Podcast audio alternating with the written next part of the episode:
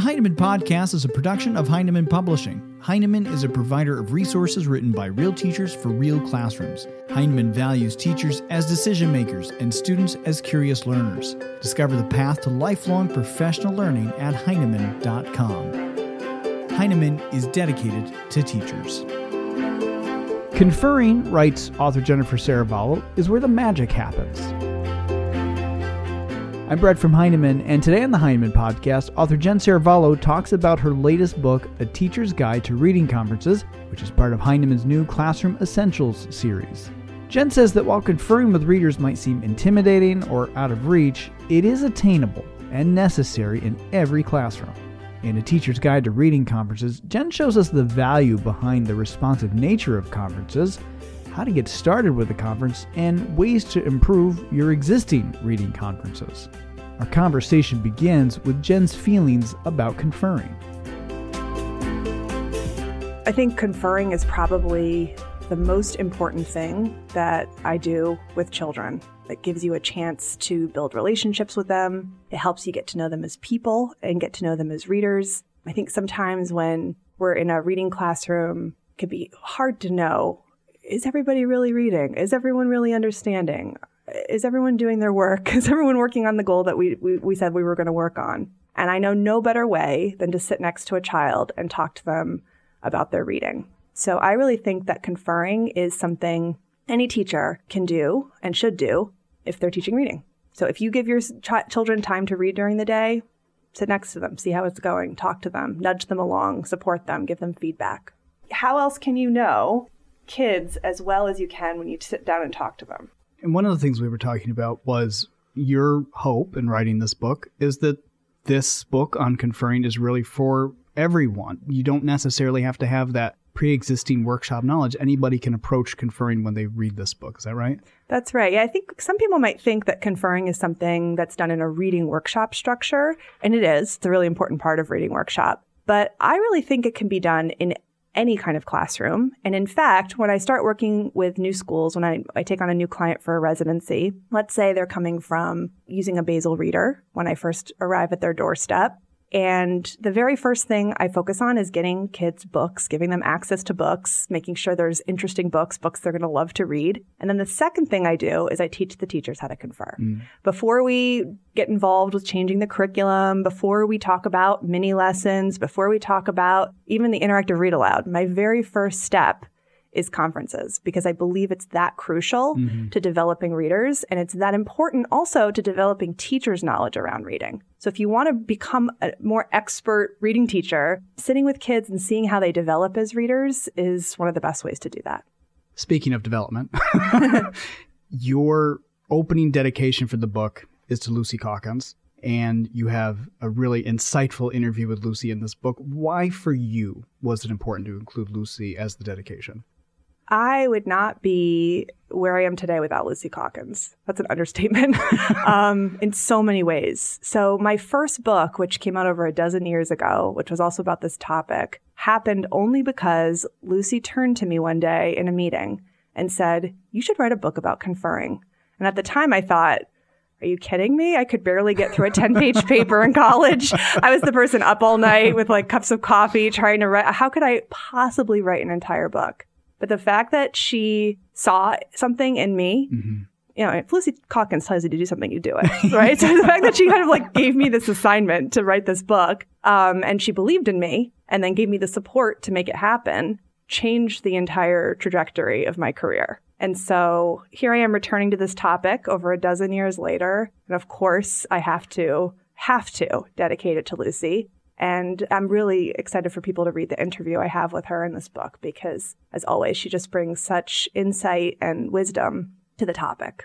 And really, throughout the book, you have a lot of call outs. You have mentor call outs. Talk a little bit about what those mentor call outs are. Yeah, so the interview with Lucy is one of the mentor spotlights, and there's a mentor spotlight in each of the chapters. Some of them are literal mentors, like like Lucy was. I spent eight years working mm-hmm. with Lucy at the Reading and Writing Project. And some of them are just people I've read. I've read so much of their work that they feel like mentors to me, mm-hmm. like John Hattie, um, for example. Sometimes the spotlights are interviews. So John Hattie and Lucy Calkins and Ellen Keene are interviews. Sometimes they're reviews of some of my favorite books by them. So for example, let's say Richard Allington is an example there. Sometimes I pull out quotes that are really influential and I sort of discuss why those quotes are important to me. So Marie Clay is someone mm. for whom I chose that format.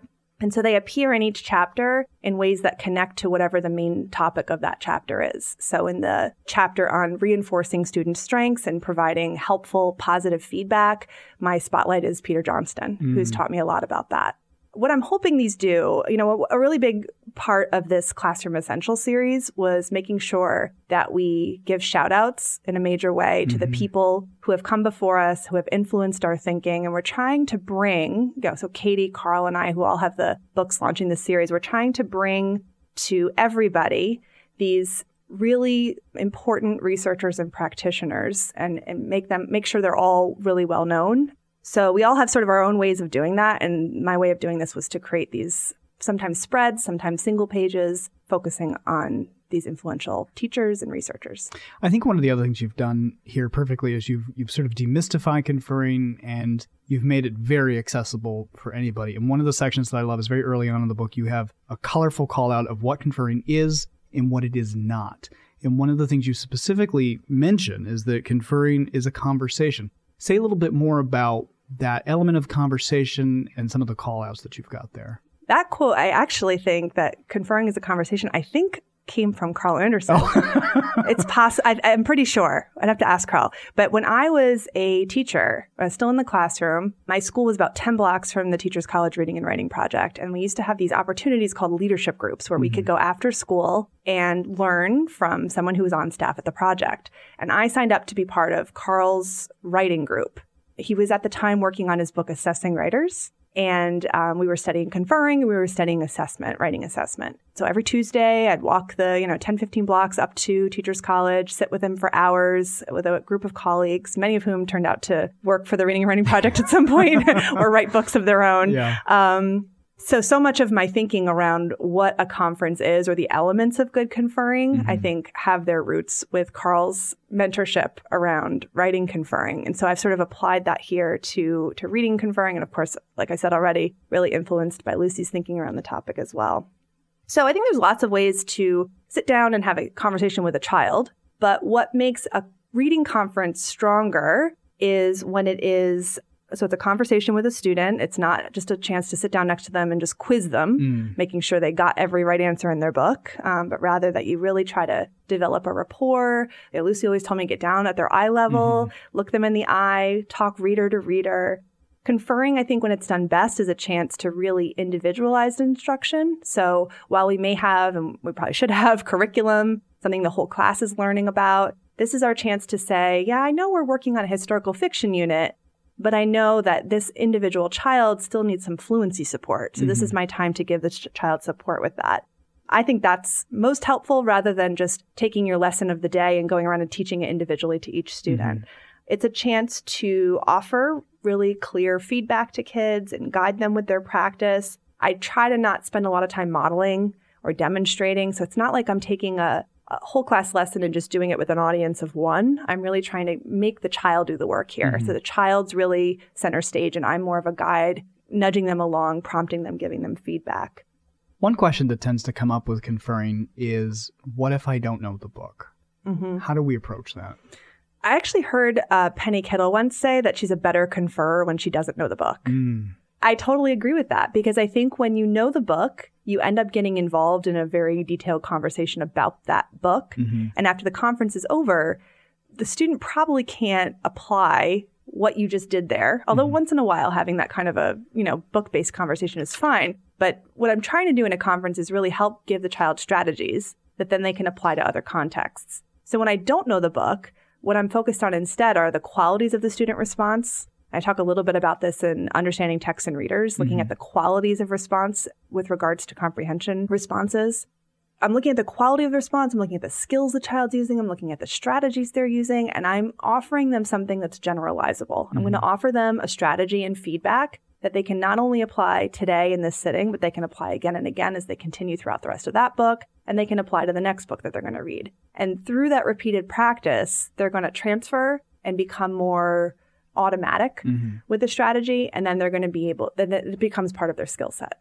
You're right that it's important for us to find a goal early on, usually through assessment. Can you talk us through sort of the goal finding process? Yeah. So, this idea of targeting goals, I talk a lot about John Hattie's research and how he showed that we can bring huge growth to students within a year if we focus on goals and we provide feedback targeted to those goals. A long time ago, this wasn't really how I approached conferences. I would sit down with students, I'd have a conversation. I, I, would usually teach them a strategy. So I wasn't teaching the book then, but it was random. If I look mm-hmm. back over my notes for that student over the course of a month, I might teach something about character one day and then fluency the next day. And then I'd go on to a decoding strategy. Mm-hmm. It was sort of all over the map. And when I would sit down next to a child, you know, four days after having a conference and say, So how's it going?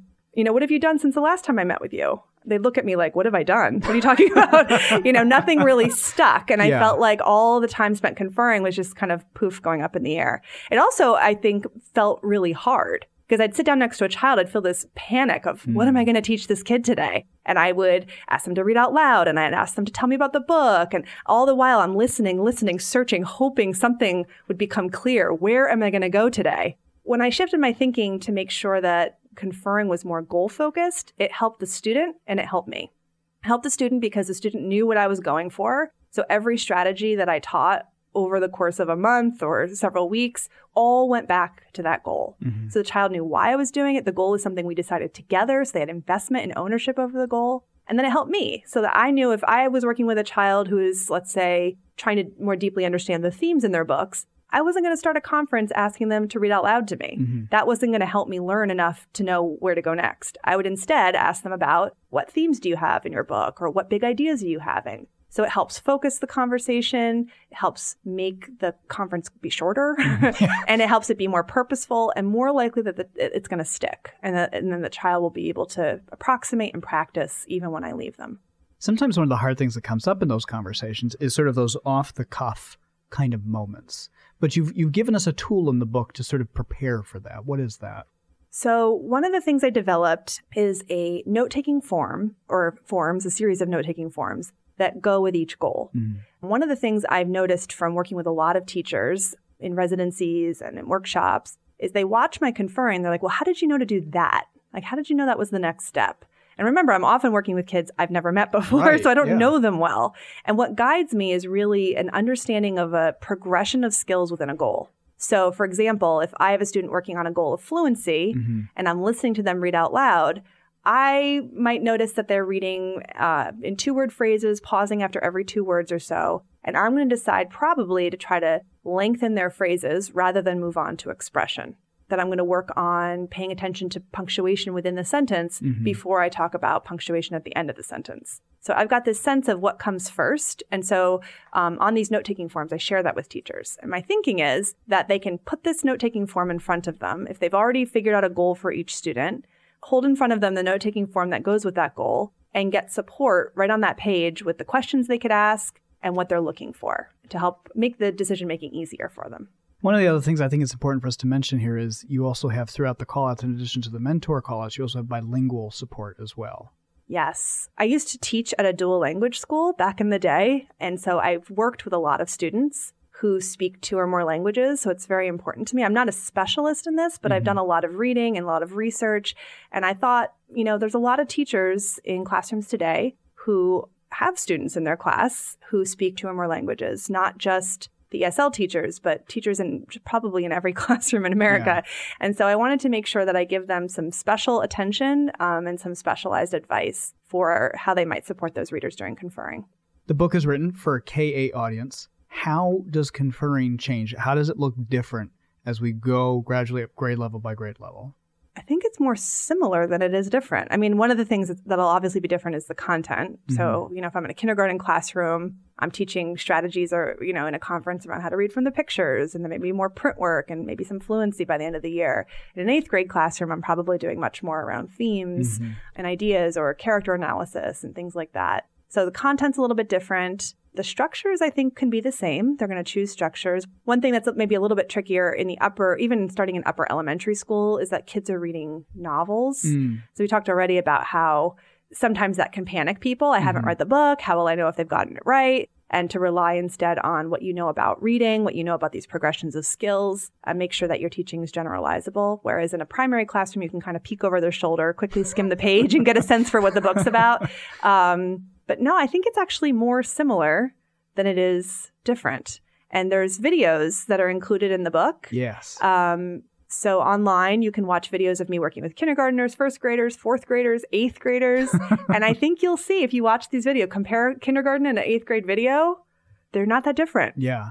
They're not that different in terms of structure anyway. Content, sure, but not structure. What about time? I know time is a question that we often hear. How much time should a teacher give to a student in conferring? And, you know, sort of the second question that comes with that is usually, what is the rest of my class doing while I'm doing that with a student? So different conference types have different amounts of time you might want to devote to them. So I mm-hmm. offer teachers different structures or types of conferences, compliment conferences, which are really quick opportunities to check in, give some positive feedback, move on. Those might run about 90 seconds. More complete research compliment teach conferences, more around five minutes. Book club conferences around five. I do actually talk about strategy lessons, which are kind of group conference. Those might be more like seven to 10 minutes. So it depends on the type of conference. And I give advice in the book about generally how long that takes. The rest of the class ideally is reading. Mm. They're reading, which helps you and it helps the kids. It helps the kids because the kids now have time to read a book they've ideally chosen themselves and to practice the last strategy you taught them in the last conference you had with them. They need time to practice. It helps you because the kids are engaged in an activity that they're going to be engaged with Mhm. so that you are freed up to give your undivided attention to one or two or a group of three or four students. Well, one of the things that you told me before, which I think is really kind of cool, is the design for this book, which, if anybody has seen the pages already or some of the stuff that we've shared online, it's a beautifully stunning, colorful. The layout is just in amazing. There's a lot of purple in it. uh, you you said you got a little bit of inspiration from a cookbook for the design for this when you when you set out to write this book. Yeah, I did. I well, I want to be clear. I didn't design the book, really. Right? Yeah. Vita Lane is the designer. She deserves some some shout outs for the beautiful aesthetic that she's brought to the book. But people who have read my previous books know I like a good looking book. Yes, you I, do. I like a book that's not only filled with content that's going to be helpful, but that looks really nice and is fun to hold in your hands and flip the pages. So Katie Ray actually, you know, invented this series. She came up with the idea for the mm-hmm. Classroom Essentials series. And she said, you know, I want them to be slim books with a really stunning visual design that are really accessible, whether it's a new teacher or experienced teacher that take foundational principles and bring them to the modern age and sort of describe the book uh, or what she had in mind. And at that time, none of these books had been created. Yeah. There wasn't even a designer on board at Heinemann to do them yet. And so I was like, uh huh, uh huh, uh-huh, I'm listening. And I, I said, you know what? I'm thinking, I'm thinking cookbooks. Yeah. So I went to my town library and I just pulled all these cookbooks off the shelf and just put them all out in front of me. And I found all of these different interesting design elements in cookbooks that I wanted to bring to this book. So I snapped pictures of pages that I thought were kind of cool. So actually the idea for a mentor spotlight came from an Italian cookbook I read Oh, no. where where um, the author of the cookbook had interviewed famous Italian chefs Yeah. thought that was kind of cool, right? So I, I, I stole that idea. Um, the opening, you'll see the opening chapter has a huge photograph that spans one and a half pages. That came from a cookbook. Some of the ways that tables are formatted came from cookbooks as well. I love a good cookbook. I love Yeah. a good, beautiful, you know, engaging photograph, really clear, easy to follow. Um, I even talk about cookbooks in my reading strategies book. I'm really, I could say I'm really into food. I'm really into cooking. Um, so I borrowed some of those elements and, and Yeah. shared them with Katie and shared them with Vita, the designer. And then she just made it beautiful. One other thing about this book, Jen, you mentioned it briefly a second ago, but the video support that comes with this book, and there's a lot of online resources with this book too, and it's called out beautifully in the book as well. Talk a little bit about that. You know, I just got my author copy in the mail and I brought it to show my dad. And he's like, oh, another one. this one's kind of thin. So That's all he said. Thanks, Dad. Um, yes, it's thinner than my other books. Um, but there, there's a reason for that, right? So we took anything that didn't need to be in the book out Mhm. and we've put a lot of things online so that they're sort of print as you go and take what you need. So you'd mentioned the video. So Mhm. there's video online. In the book, you're going to see a little thumbnail of what the video looks like. And then I offer a few options. The, the pages are called watch and read. So one option is you watch the video Another option is you download the whole transcript from online if you want to read the whole transcript or maybe study it with a study group and highlight it or notice things about it. And then the third option is that the video has some call outs in the book that are very brief and just sort of shout out the essential information. So you could do any combination of those. Um, and we've pulled the tra- originally the transcripts were in the book. And the book was very long. and Katie kept saying, We got to trim, we got to trim. So yeah. we, we pulled those out, and it was actually her idea to have these bullet point look fors yeah. in the video, which I think is both helpful so that you're not just watching a video. It's almost like you have me as a coach there showing you, oh, here's what you should notice here, and here's mm-hmm. what you should notice here. These sort of replicable moves that you want to use in your own conferences as well. You'll see during each video that I'm taking notes. And one of the most common questions I get from people who watch videos are, What are you writing down? What's going on in your notes? Um, so I provide online what my notes look like. They're in thumbnail in the book, but they're pretty small. So you can download them from um, the online resources and get a close up look at what I'm writing down, compare it to what you've seen in the video or what you've read in the transcript or what you've read in the look fors within the book. Mm-hmm. Other online resources, we talked about the note taking forms. I think are going to be really helpful. There's the 13 that are by each goal, and then there's a kind of conference in the book called uh, an assessment conference mm-hmm. where you talk with a student through all the different possible goals. And so I've provided a note taking form to help you with the kinds of questions and prompts to ask to gather that information. And then there are also, because I introduced these different conference types that I talked about before, like a compliment conference, a research compliment teach conference, strategy lesson, each of them has a slightly different structure. And so there's these table tents that you can fold and put on the table in front of you. Oh, wow. If you want to follow along with the steps of the process, mm-hmm. to follow along with the steps of the conference. Not that you have to follow these steps lockstep, and I don't want people to feel, mm-hmm. you know, locked into these at all, but I really find that structure helps me to stay focused and it helps me to stick to a finite period of time, mm-hmm. which then allows me to meet with more kids. So these table tents are provided to, to help people to do that. And the idea actually came from some coaches I work with their names are Jen and Lisa that I work with in Connecticut, who used to make these table tents for their teachers when they were learning to confer, and teachers found them really helpful. So Vita made some really beautiful versions of them for this book.